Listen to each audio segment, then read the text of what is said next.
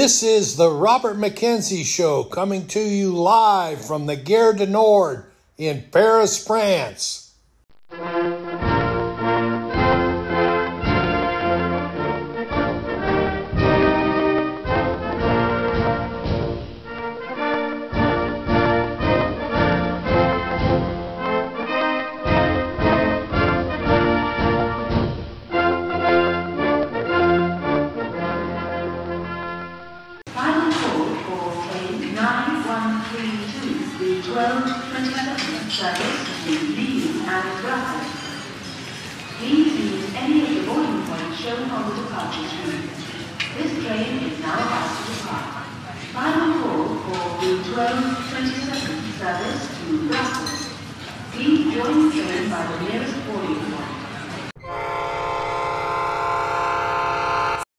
Vous écoutez une radio que vous n'avez jamais entendue auparavant sur ondes longues, ondes moyennes et ondes courtes. Digital Radio Mondiale est un nouveau système de radiodiffusion avec une excellente qualité d'écoute et une haute définition audio. Les stations radio du monde entier l'utilisent actuellement. April in Paris. Chestnuts in blossom. Holiday tables under the trees.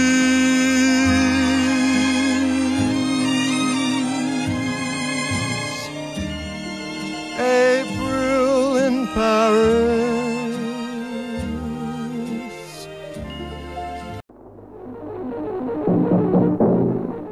Ici Londres. Veuillez écouter maintenant quelques messages personnels. L'éléphant s'est cassé une défense. Nous répétons, l'éléphant s'est cassé une défense. Les sanglots longs des violons de l'automne bercent mon cœur d'une langueur monotone. Clémentine peut se curer les dents.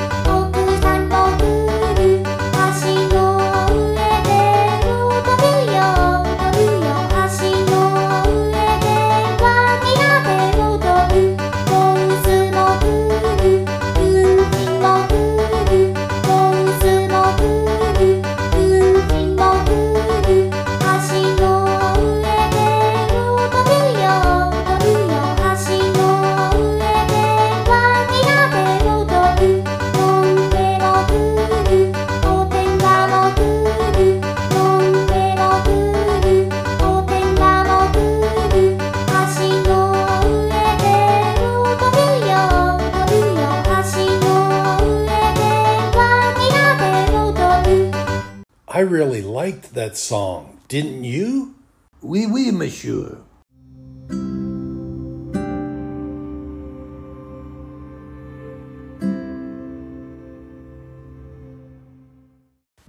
This is KROB Galveston.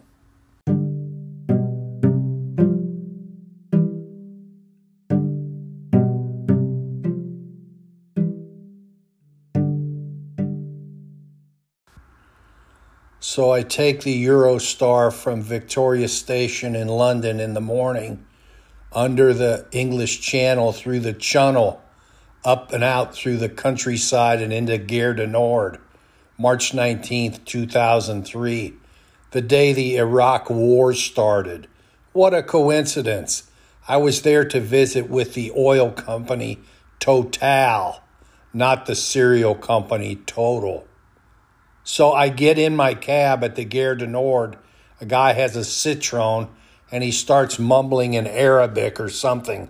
Might have been Mandarin Chinese for all I remember. But he asks where I'm going and I tell him the Marriott on the Champs Elysees. So that didn't seem to be a problem with him. So he starts heading into the middle of town. And I had been to Paris a couple of times, so I kind of knew the way. Seemed like he knew what he was doing. And then all of a sudden,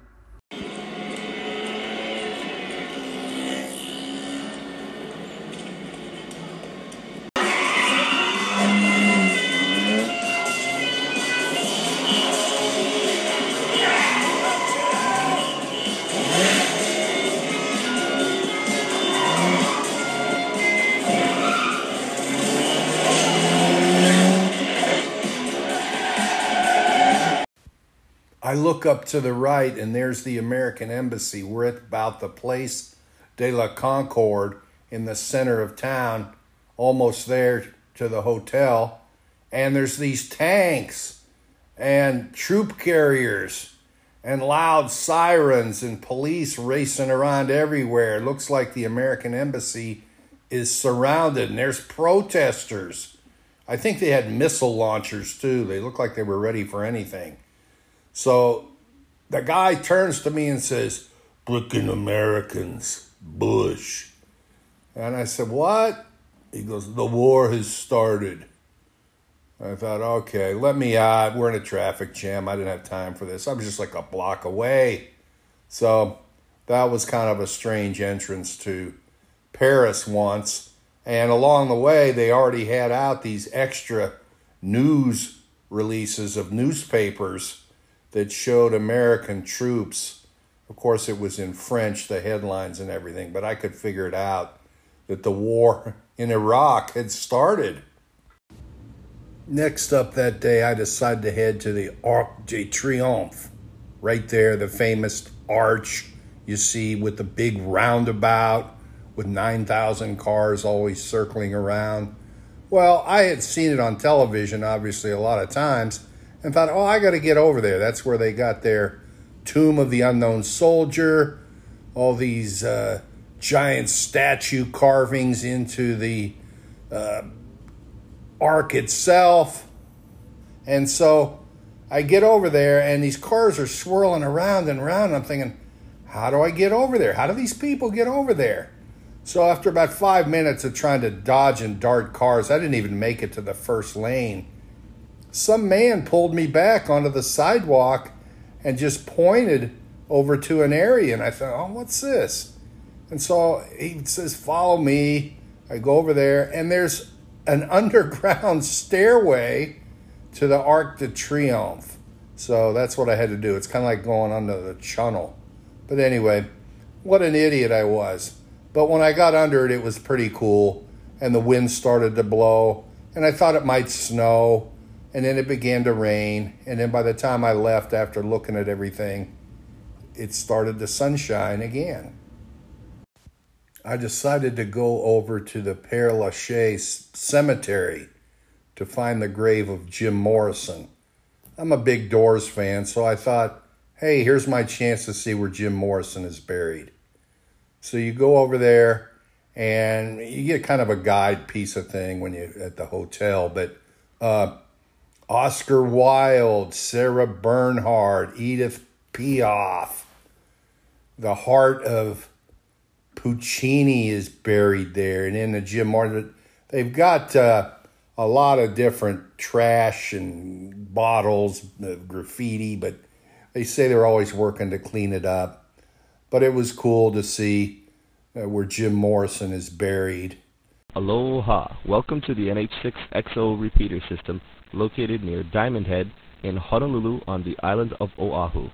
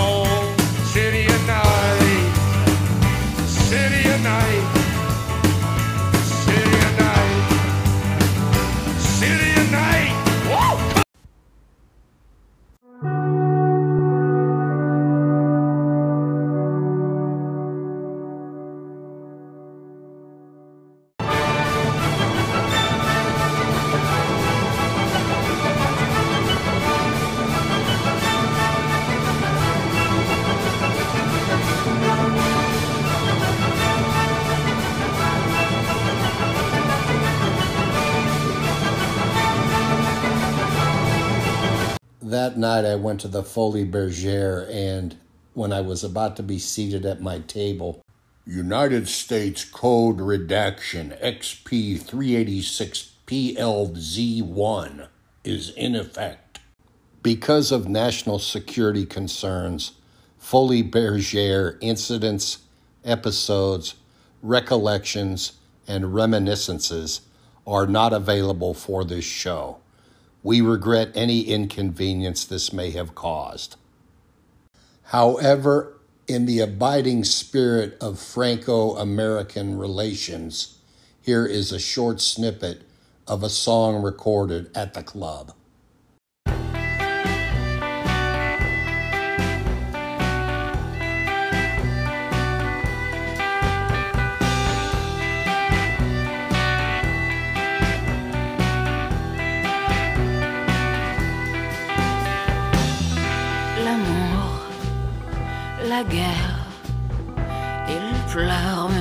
Savent pas pourquoi. Ils rient, rougissent, se disent, se demandent pourquoi.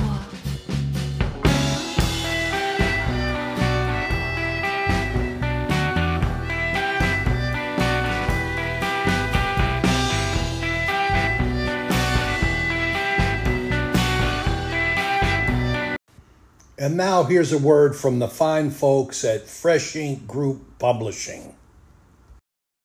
A grand epic saga by Robert McKenzie, The Chair spans centuries, touching the lives of 22 related mothers and daughters, their stories witnessed by a simple pine chair.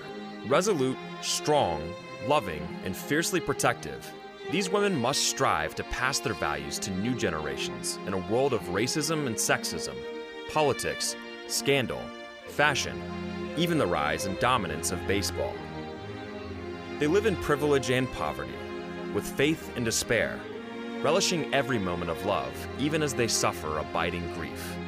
Volume 1, Lightning, Thunder, and Glory, spans the 1600s through World War I, while Volume 2, Faith, Hope, and Love, follows these women's descendants into modern times and beyond. An authentic and uniquely American novel, The Chair conjures the very hallmarks of history yet navigates the simple intimacy of everyday lives to reveal who and why we are.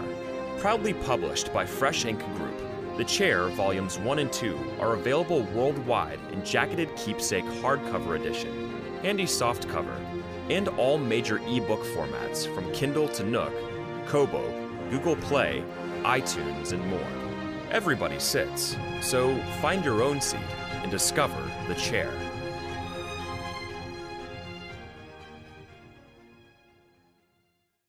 I heard the chair is really good.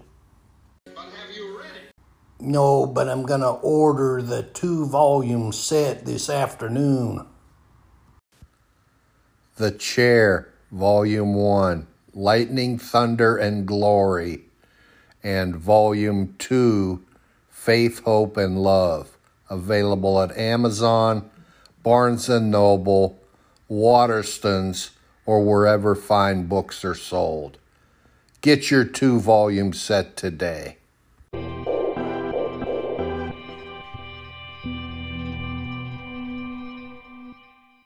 One of the principal characters of The Chair gets entangled with Jim Morrison in Paris. This is the end.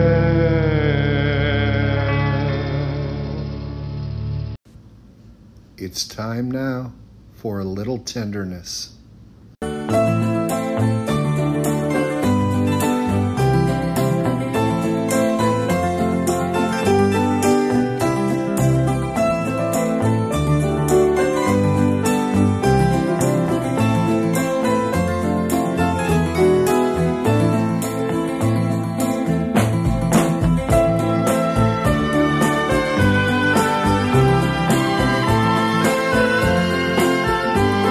Detest cheap sentiment.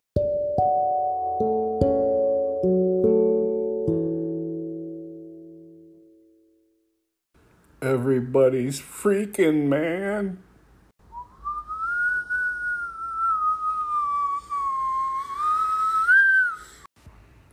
Got a case of dynamite. I could hold out here all night. Well, I shot my old man back in Oregon. Don't take me alive. Yeah, I always wanted to be a singer. from the mind of Minolta.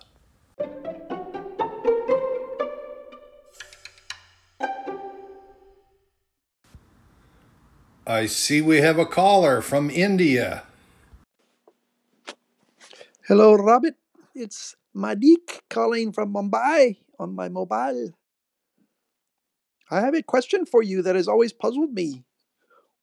Why do certain areas of the country, or of the globe, I should say, have different times in their time zones? For example, some used uh, 30 minutes after the hour, whereas everyone else is on the hour. Can you explain this mystery to me? Thank you. I enjoy your podcast. The major example of this is why India is on the half hour. First, because China, the most populous country in the world, has one time zone. And also, so does Pakistan. So, since India is between Pakistan and China, they decided to be different. Probably a good idea, so there's no confusion, and went with the time at the half hour. So that's why India is always on the half hour. What has always puzzled me, though, is within India, what I don't understand, Madik, is why West Bengal is in eastern India. Maybe you can call in next week and tell me. Thank you for calling.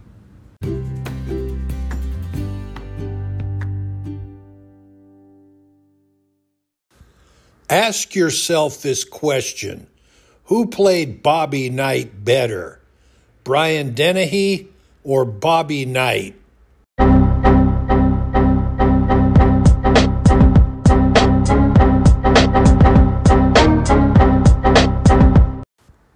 Here's a little French battlefield ambiance from World War I for your listening entertainment.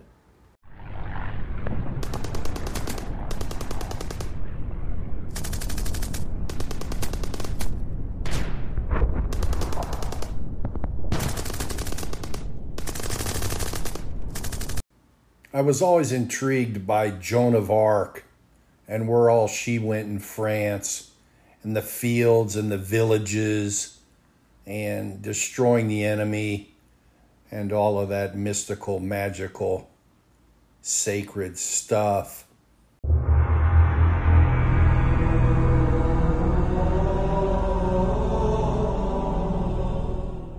Time to take a call. Robert, this is Jasper Jones of Laramie, Wyoming. What are some of the greatest cities you have been to? Jasper, that's an excellent question. I'll just go left to right. Los Angeles, San Francisco, Seattle, Houston, Dallas, Chicago, Miami, New York City, Boston, London, Paris, Berlin. Does that help? So, do you have any other cities that are special to you? I would have to say Pittsburgh, New Orleans, and Honolulu. I guess it's a matter of what you're doing and who you're with. Ain't that the truth? Any other cities? Well, I never had a bad time in Baltimore, Philadelphia, or Las Vegas. Stop! Cut, cut, cut! Whoa, whoa, whoa, whoa. We're not going to put that in there, are we? Yeah, somebody, it's really good. They're going to love that. People are going to love that. I don't know. Yeah, yeah, yeah, for sure. They're going to love it. No, I don't think so. Yeah, yeah, wait and see. Residents of Paraguay, South Africa, Tanzania, Egypt, and Belgium will be unable to listen to the previous segment. The previous segment has been edited for content per the FCC laws regarding international broadcasting At the tone, the time will be 1800 Zulu. Touch tone hum. I'm on a Mexican radio.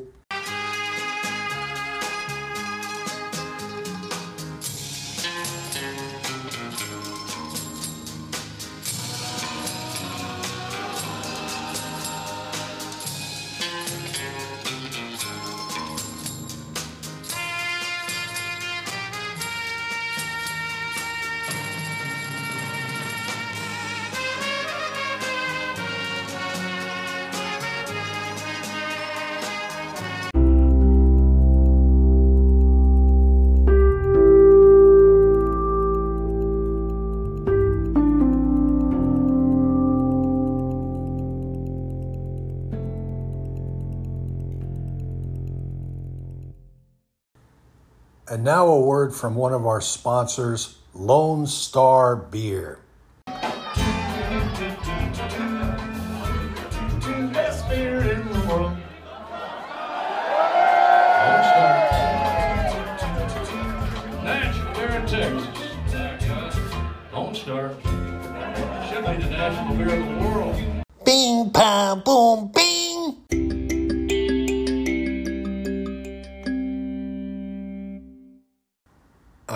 Thrown out of the jazz club at the top of the Fairmont Hotel in San Francisco because I was screaming at Bobby Short, who at that time was famous for the commercial on television, Charlie, the fragrance that is Wow and Now, starring Shelley Hack. Charlie! Charlie! I kept screaming that at him. Charlie! I was told by the two bouncers escorting me out of the club that, quote, Mr. Short does not perform Charlie, unquote.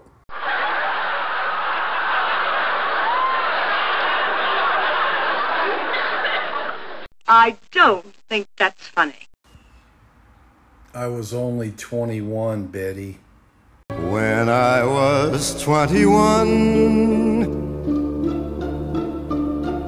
it was a very good year.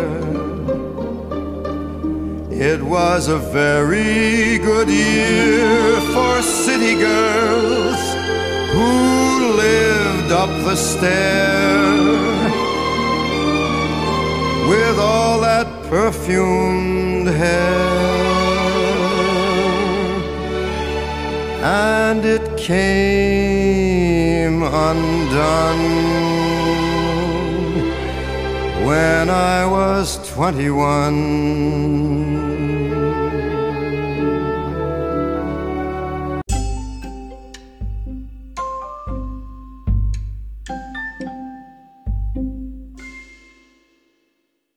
You are looking live from atop the Eiffel Tower in Paris, France, where I can see for miles and miles and miles.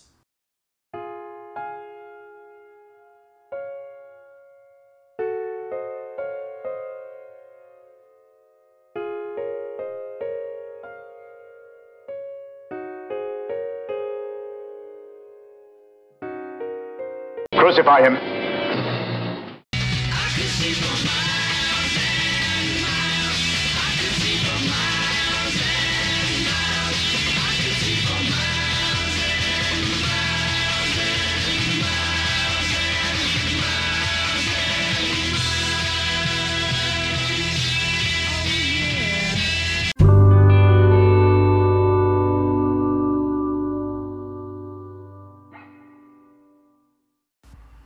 It's time once again for McKenzie at the Movies. I'd like to kiss you, but I just washed my hair. Ever kill anyone? Because I bet you could tease a man to death without half trying. So stop trying.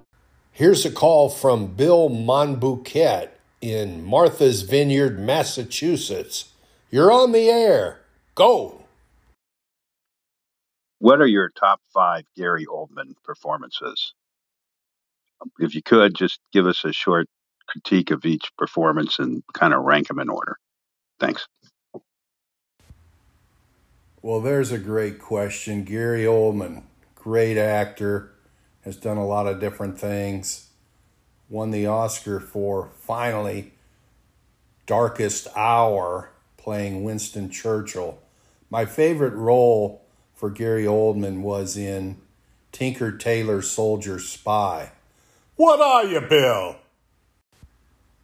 Tinker Tailor Soldier Spy, a John Le Carre adaptation spy movie, MI6, British intelligence, plays the character Smiley. Great actor. I love that movie. Then uh, he was in the Batman, The Dark Knight. He was in The Darkest Hour, then Dark Knight before that. Uh, Bram Stoker's Dracula. I didn't really like Dracula movies anyway, but I think he was good. If you like Dracula, go see it or rent it. Uh, play it on your Google glasses as you're driving down a freeway, I guess. He was in uh, The Fifth Element with Bruce Willis, and that was great. He played kind of a freaky character. One that stands out, though, is with Denzel Washington, Eli, where the world, I think, has ended, and Denzel's heading to the West Coast. But he comes across uh, Gary Oldman, who's trying to do a number on him. You'll have to see that. Somebody has the last Bible. That's a pretty freaky show. He was Sid and Nancy. I never cared for Sid Vicious and the Sex Pistols, but that was decent. Uh, th- these are all great. I mean, Gary Oldman plays these characters like he is them. Uh, I don't think he's really acting. I think they ask him to show up for a couple hours and he assumes the role. But one of the greatest actors of all time, very underrated, very understated.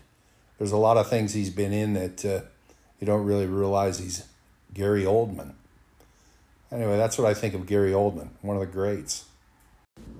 Check out Mank on Netflix. It's a story of Herman Mankiewicz, who was a scriptwriter, screenwriter.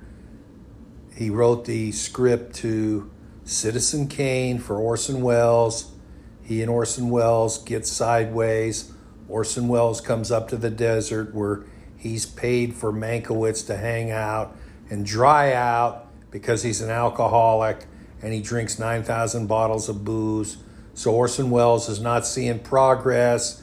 And so they're about out of money to put this thing together. And Orson Welles comes up and throws a fit. And Mankiewicz, he writes it down and thinks that's a good idea as Orson Welles throws a fit. Get on Mank, you'll like it. Netflix, Gary Oldman. Far there when the structures fail you, when the rules aren't weapons anymore, letting the bad guy get in here. One day, you may face such a moment of crisis, and in that moment, I hope you have a friend like I did. To plunge their hands into the filth so that you can keep yours clean.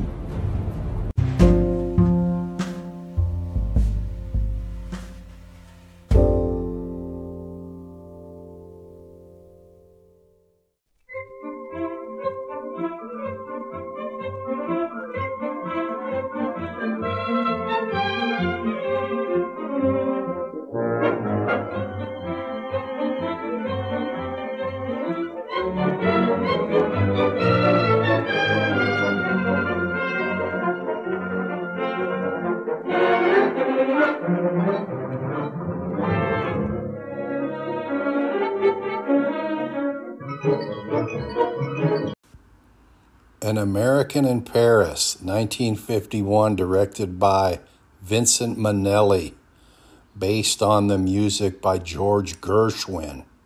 Stars Gene Kelly, Leslie Caron, Nina Foch, Oscar Levant as the wisecracking piano player.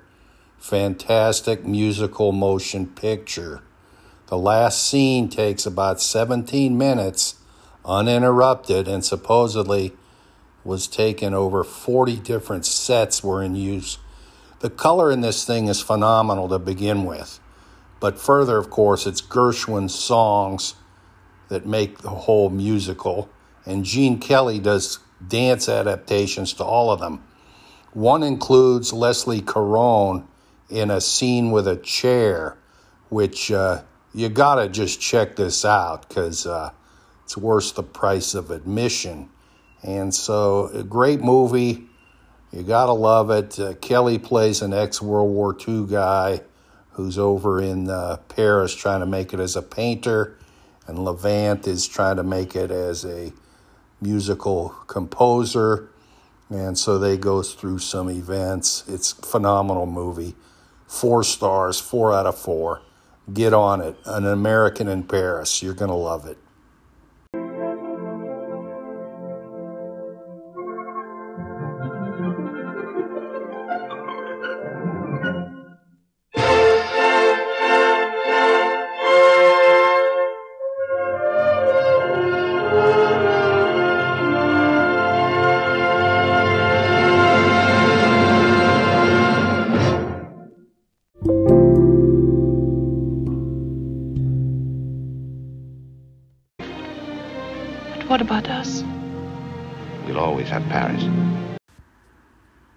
Casablanca, 1942. Humphrey Bogart, Ingrid Bergman, Paul Henreid, Peter Lorre, Sidney Greenstreet, Claude Rains. Wonderful motion picture. Possibly the greatest motion picture of all time. 1942, Michael Curtiz was the director. It was made obviously in the middle of World War II. It was about the Free French Resistance. Henreid's trying to get back to some people who can make it happen in France. And Humphrey Bogart and Ingrid Bergman, they had a thing in Paris, a sad scene at the train station. But I'll hitch up with two things of note uh, that kind of annoyed me. And I, I try not to critique this movie because it's phenomenal. I don't have any problems with it. And if people have not seen this movie, they cannot be trusted during a discussion of great movies. I don't understand why Sidney Greenstreet was even in the movie. That must have been some kind of courtesy casting. He's walking around wearing a fez and a giant white suit and selling some beads or something. I know he came up with something secret for Bogart, but still. Also, Peter Lorre killed too soon. I don't understand that. He would have been a great guy to have for the full duration. And uh, that's what I think of those two characters in the movie. Bogart being Bogart. This is the ultimate role that he's known for. And I love this movie.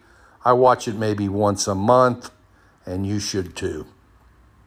You must remember this. A kiss is just a kiss. A sigh is just a sigh.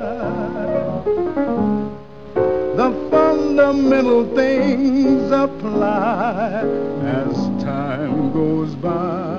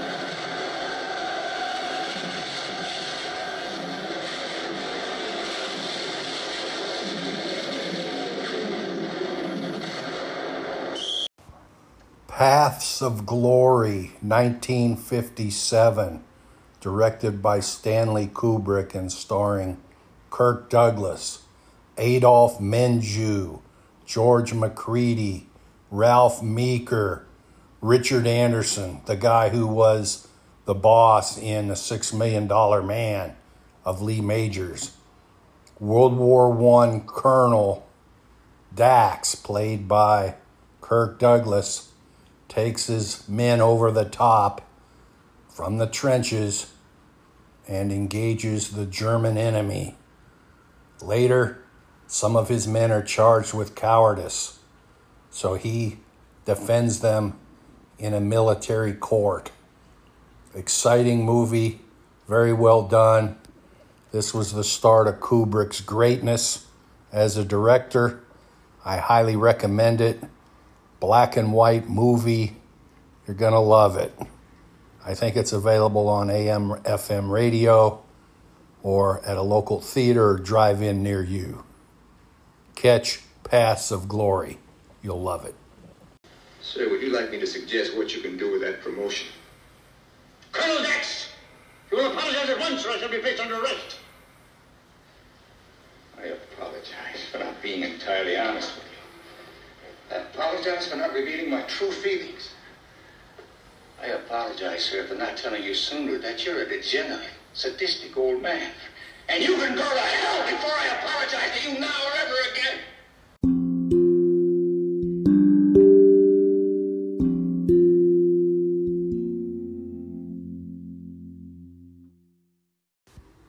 I see we have a call from Paris.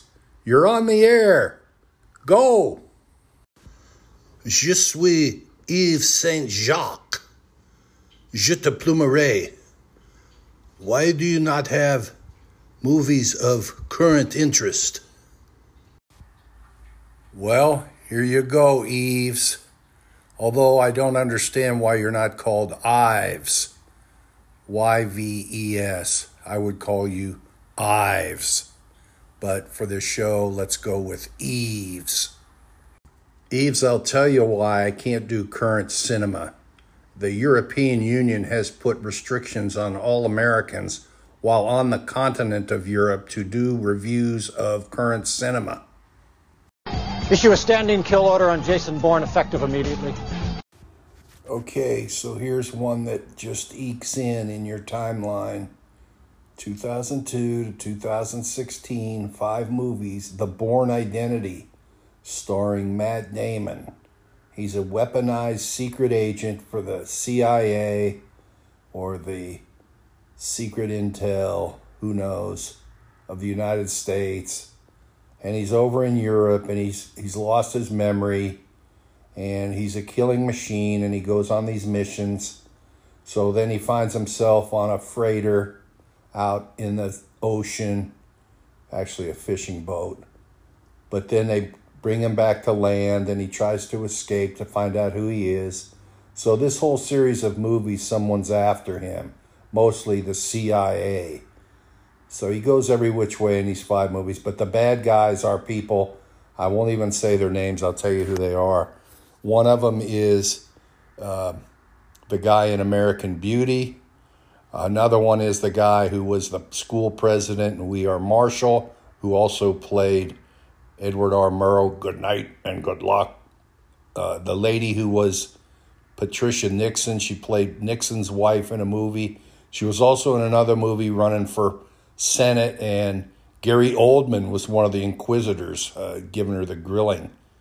Very good series of movies, high action, 2002 to 2016. So I'm, I'm in your 2015 timeline. Go see the Bourne Identities everywhere. You can probably get them on Betamax. The guy who played the sheriff in No Country for Old Men is also in one of the Bourne Identity series of movies. One of the Bourne Identity movies, the original, has a scene filmed at the Gare du Nord train station in Paris, France. This is Jason Bourne. You are nine hours behind the toughest target you have ever tracked. Now, I want everyone to sit down, strap in, and turn on all you've got. That would mean now. Thank you.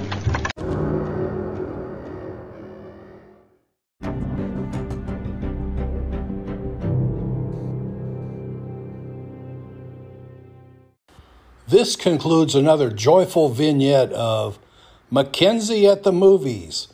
Join us next time as Robert McKenzie reviews various movies of greatness. It was a good movie.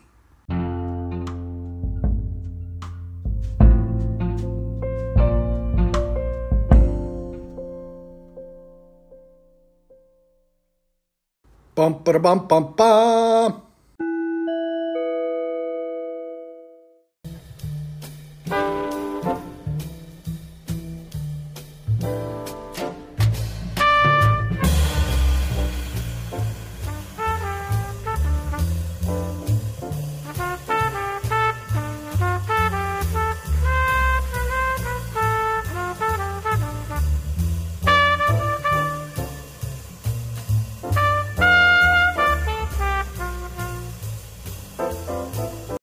Have another caller.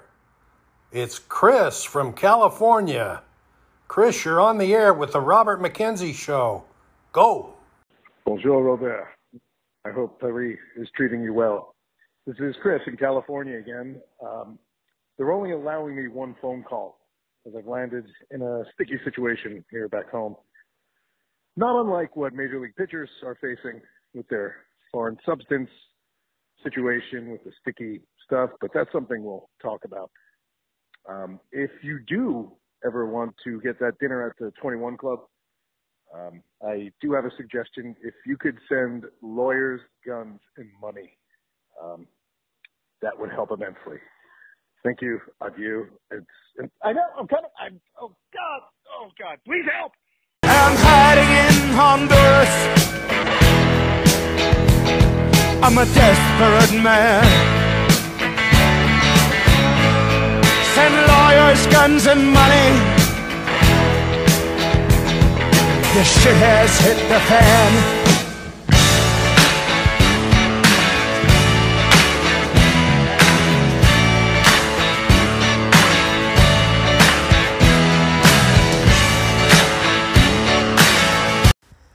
Honduras, huh? Shouldn't be much of a problem. Chris, get down to Roatan Beach wearing your Yankees hat.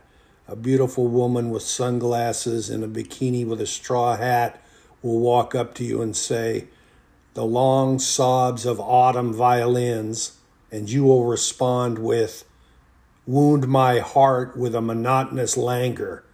That means you've connected. She'll get you on a plane. You'll be back here tomorrow, and we'll have lunch in Paris. I really hope he can find his way down to the beach.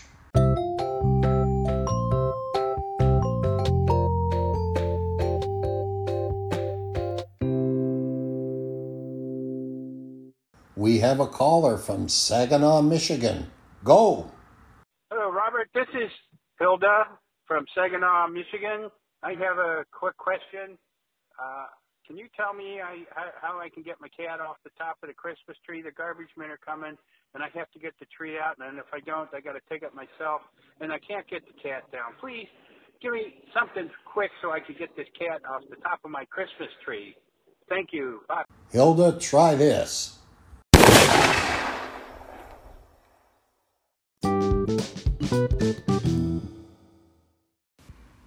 Now for the postcards from hell segment of our program. Homero Blancas from Buenos Aires sends in a card with a beautiful photograph of the Plaza de Mayo. His question is Have you ever had Argentinian steak? No. Letitia Baldridge of London, England, in Battersea, the place where they had the giant electric power station in the album Pink Floyd's Animals, writes with a picture of the Battersea Power Station on the front of her postcard. Have you ever eaten at Langan's? Yes, I've eaten at Langan's, but only the brasserie, not the restaurant. I think Michael Caine may still own it. I once had swordfish, spinach, and some roasted potatoes and some chocolate pudding. I was served some Chilean wine. Very good. Five star restaurant. Leonard Kovacs of Yonkers, New York, has sent me a postcard with Mickey Mantle and Roger Maris from the 1961 baseball season. Leonard asks, Have you ever been to the top of the Empire State Building? Well, yes, Leonard, I have been to the top of the Empire State Building. Tremendous view, east, north, south, and west, anywhere you look. There's two levels. I've been to both, the top and the one just below it, the famous Empire State Building. I've also been to Windows on the World a few times at the World Trade Center. Bruce Springsteen has sent in a postcard with on the front of it, Greetings from Asbury Park, New Jersey. Bruce asks, Does this bus stop at 82nd Street? My response to you, Bruce, is They'll meet neath that giant Exxon sign that brings this fair city light. That's about all I can tell you, Bruce. Be sure to send in your cards and letters to the Robert McKenzie Show, 4968 Tulip Drive, Waterloo, Iowa, 10781 4358. I missed my chance. You think too much of me, kid. Your time for revenge is at hand. We have another caller from Vancouver, British Columbia, Canada. Yes, I would like to know how it is that milk is delivered to the eastern provinces of Canada.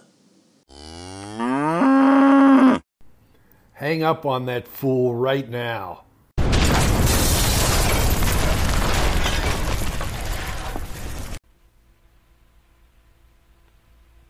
It is March 1956, and Monk is recording with Oscar Pettiford on bass and Art Blakey on drums.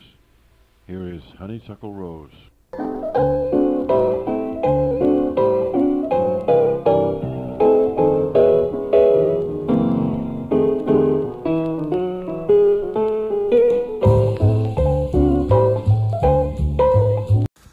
This is Sports Beat on The Robert McKenzie Show.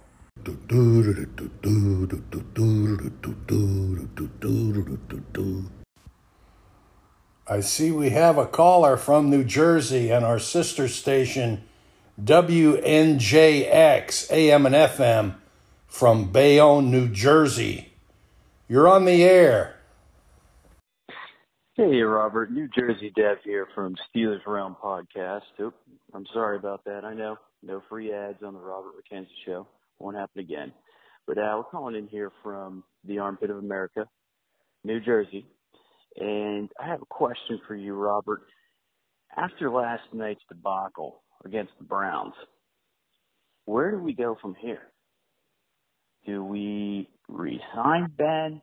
Do we give him the Troy Polamalu, Chuck Noll, Mike Webster treatment, where we just kind of shove them along out the door? You know, what, what do we do from here? Uh, once again, thanks for having me on the show. Look forward to hearing, hearing your answers and thoughts. You got to ask yourself, what can they do? They've got Ben locked up, I think, for another year at $35 million per year, and I don't think he would like to leave out of that and get shortchanged.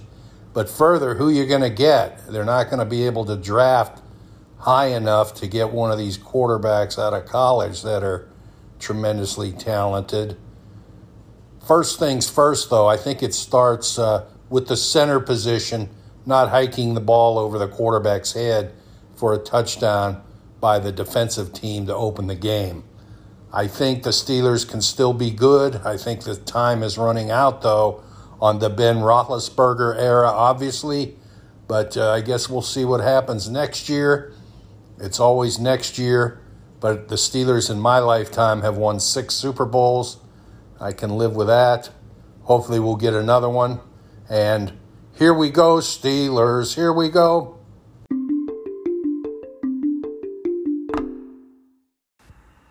July 12th, 1998, I was in France for a few days. And that night is when France beat Brazil to win the World Cup in soccer. There were fans in the cafes and the bistros, just like you'd imagine on TV. But they, a lot of them had on uh, Zidane number 10 jerseys and of course it was dark at that time. I didn't I didn't go to the game, but it was a uh, quite a spectacle when they won. Everybody's taken to the streets. wasn't any real rioting or anything like that. It just looked like packs of people carrying the French flag. I thought it was pretty cool, and overall the crowd was pretty uh, subdued relative to what uh, they would do at the uh, Staples Center in Los Angeles by burning a bunch of cars great moment in French sports. That's all for today on Sports Beat on The Robert McKenzie Show. Join us again soon for Sports Beat.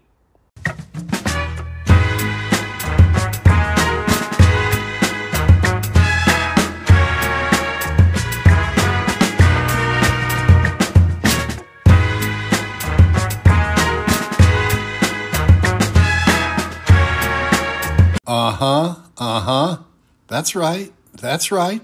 Keep on.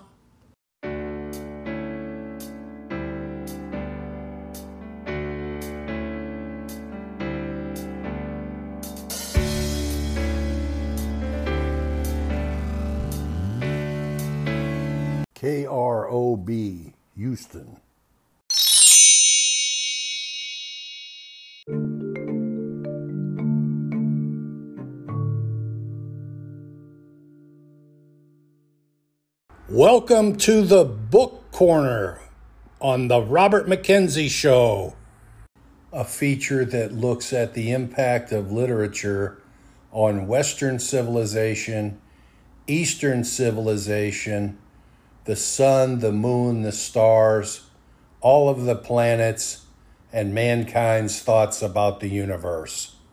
Said ring, ring, golden ring around the sun, around your pretty finger.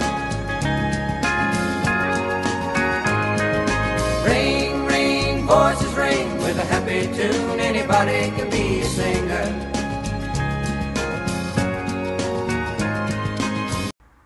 You made me love you. I didn't want to do it. I didn't want to do it.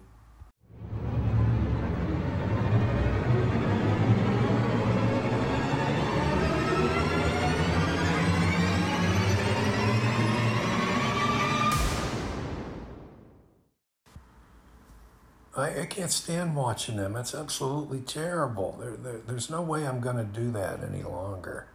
I don't care what anybody says. Oh, wait. We are back with Book Corner on the Robert McKenzie Show. Pamela from Passaic, New Jersey, you're on the air. Go. Hello, Robert. My name is Pamela from Passaic, New Jersey, and I just loved your book, The Chair. And I have a question for you.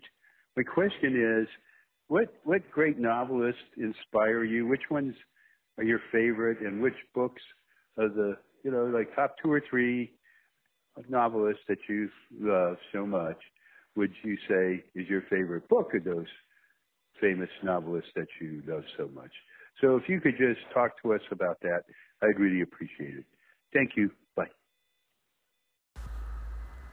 I would say The Sun Also Rises is my favorite book for a variety of reasons. First, I read it in college at UCLA last minute. Then I wrote a book report on it. But the night before, I had sat at the Drake Stadium, the track stadium, and watched the sun rise. I thought I was cool. I thought I was going to fail the course, but I came up with a book report that I think got me through it and got me a grade of B in an English literature class. Hemingway writes in simple declarative sentences. That's how I would describe him. He's a storyteller. He doesn't put a lot of freaky mind stuff in on you, and maybe that's the reason it does freak with your mind. Outstanding writer. The Sun Also Rises, I think, is his first novel. And in the movie later on, there are many movie adaptations. I just want to get this in here. They have Ava Gardner, Errol Flynn, Tyrone Power. This was 1957. Mel Ferrer, who I never really liked Mel Ferrer in any movies.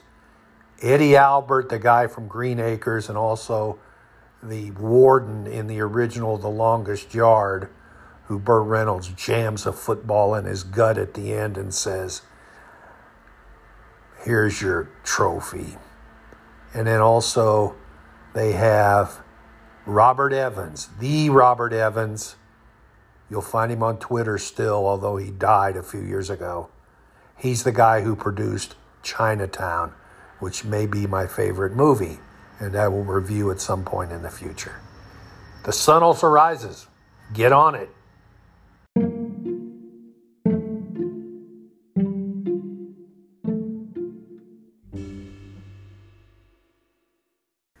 One book that may have encouraged me to one day write a book, although it took me many years later to do so, is Jailbird by Kurt Vonnegut Jr.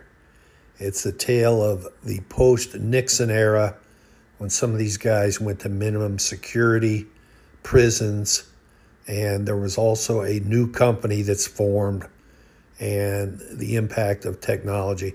There's a lot of different threads in it all I'll tell you is it was outstanding. I read it traveling the West Coast once on Western Airlines up and down the coast, and I enjoyed it. Outstanding writer. Curious as to how, after all he went through personally, he was in the bombing of Dresden in Germany, and he later he also wrote Slaughterhouse Five later, but he was in an actual freezer or a refrigerated unit in Dresden and walked out like the next day and the bombing, the whole city had been destroyed. So Kurt Vonnegut Jr., I like him and he's a great writer. Check him out. Jailbird.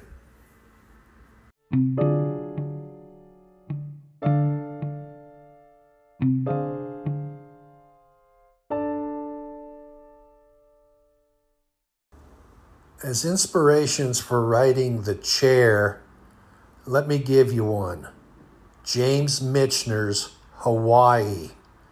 I read it on a plane, crossing the country. Hawaii, outstanding book. You talk about detail.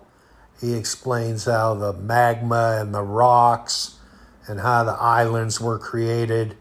And he's probably the greatest historical fiction writer, although uh, I think a lot of it is obviously true, or he couldn't build on something like that. So he's done a lot of different things. He's done Texas, which I own a giant hardback cover book of, and also Centennial. He's written a few things. I do mention him in The Chair, and he's from Pennsylvania. So am I. So I always thought, boy, if I could write something, which I can't and I have not, and be James Michener just for a few hours every day, putting the pencil to the paper and typing up some ideas in a historical fiction book, which I call The Chair, The History of the United States, I would then one day consider myself to be a writer.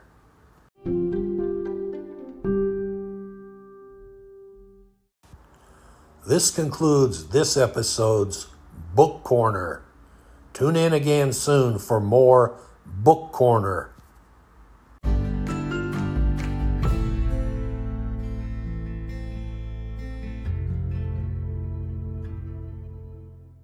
Well, I hope you're relieved that not everything I say is reality or possibly even the truth. although I try my best.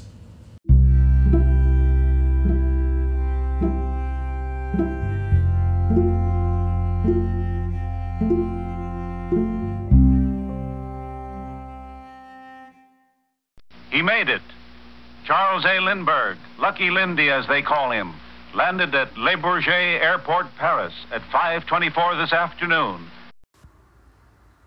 This concludes another episode of The Robert McKenzie Show.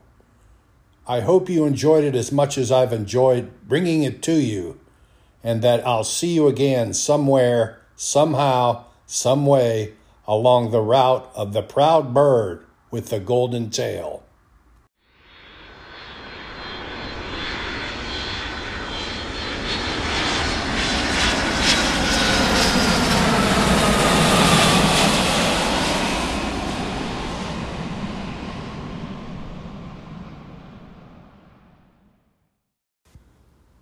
I was in the olive oil business with his father.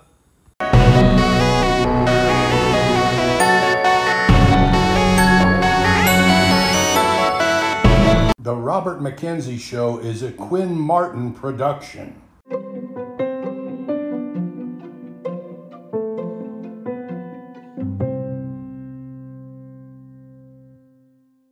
The exhibits that were shown are exclusively my own.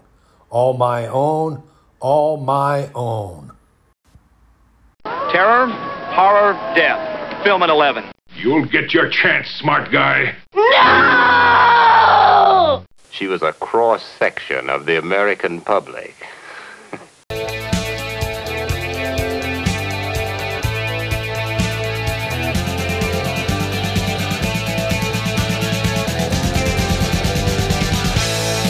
God help me, I do not so.